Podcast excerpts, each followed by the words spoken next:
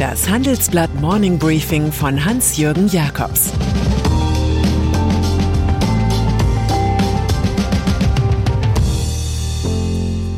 Guten Morgen allerseits. Heute ist Mittwoch, der 8. Dezember. Und das sind heute unsere Themen. Wer ist Olaf Scholz wirklich? Porsche will Porsche. Und Angela Merkel auf Honeckers Platz. Kanzlerwerdung. Klar, es ist der Tag des Olaf Scholz, des ersten Bundeskanzlers nach 16 Jahren Angela Merkel, des vierten Sozialdemokraten an der Spitze der bundesdeutschen Regierung überhaupt nach Willy Brandt, Helmut Schmidt und Gerhard Schröder. Heute wird er ernannt. Cum-Ex ist nur ein ferner Schatten aus hanseatischen Wirtschaftstagen. So viel Aufbruch, so viel Fortschritt war schon lange nicht mehr im politischen Zentrallager der Republik, und die Welt schreibt Grüß Gott Karten, manchmal in Sütterlin. Scholz werde ebenso wie seine Vorgängerin ruhig, gründlich und konzentriert an den riesigen Aufgaben arbeiten, erklärt Christine Lagarde, Präsidentin der Europäischen Zentralbank.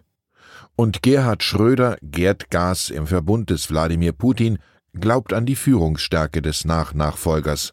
Er sieht die Chance für eine Reformkoalition, so wie bei der sozialliberalen Koalition 1969 und, Sie haben es längst erraten, in seiner eigenen Amtszeit. Die Kanzlerwerdung an diesem Mittwoch haben meine Kollegen Martin Greive, Jan Hildebrand und Thomas Siegmund in einem fulminanten Porträt vorempfunden. Hier kommt ein machtbewusster Jurist zum Vorschein, dessen Adlatus Wolfgang Schmidt schon 2018 vom Plan Kanzleramt redete. Schröder rüttelte einst noch am Zaun des Regierungssitzes im beschaulichen Bonn und rief freudetrunken Ich will hier rein. Die bürokratische Variante solchen Draufgängertums 100% Scholz besteht aus Ich will in diese Akte hinein.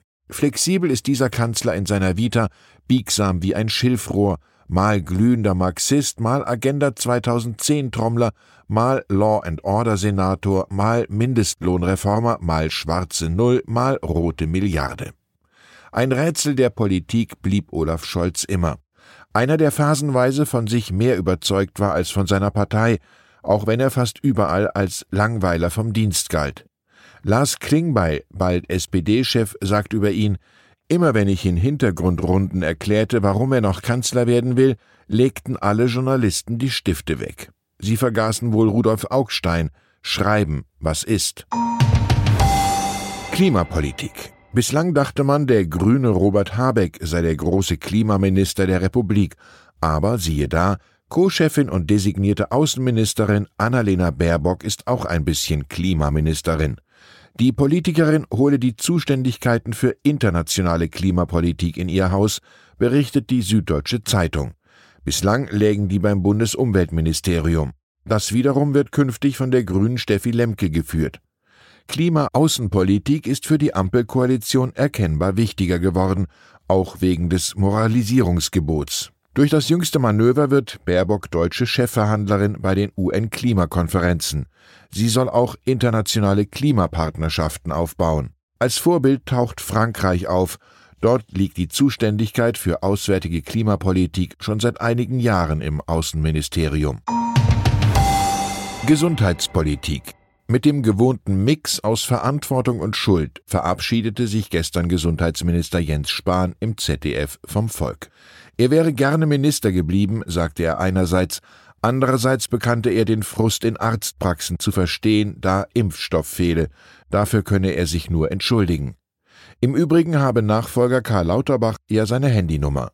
Ob aber der Sozialdemokrat, der mal eine Fliege zwecks Wiedererkennung trug, diese Ziffernfolge oft eingeben wird, darf bezweifelt werden. Bis auf Horst Seehofer von der CSU hat kein deutscher Gesundheitsminister nach Dienstzeitende politische Karriere gemacht. Das Amt ist groß, Lobbygruppen bitten regelmäßig um Kaffeetermine, die Materie ist kompliziert. Gestern im Bundestag war Mediziner Lauterbach alles wie gehabt im Alarmmodus. Sollte die Omikron-Variante des Coronavirus die zu niedrige Impfquote mit einer schnelleren Verbreitung verbinden, würde man an einem weiteren Lockdown nicht vorbeikommen.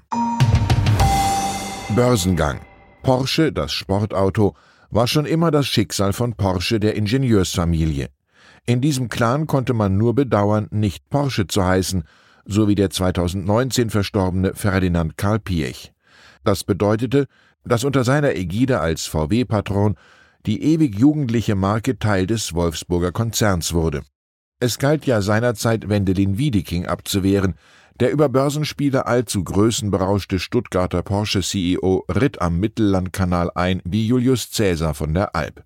Nun die Rolle rückwärts. Die Dynastie Porsche-Piech will beim anstehenden Börsengang der Porsche AG ein möglichst großes Aktienpaket erstehen, und zwar über die Porsche Automobil Holding SE, wo man die Mehrheit hält. Für die nötige Finanzmasse dieses Deals soll der Verkauf eines dicken VW-Aktienpakets sorgen. Die Rechnung geht nur auf, wenn sich Konzern-CEO Herbert Dies nicht in irgendwelchen Kapriolen rund um Geld und Geltung verliert.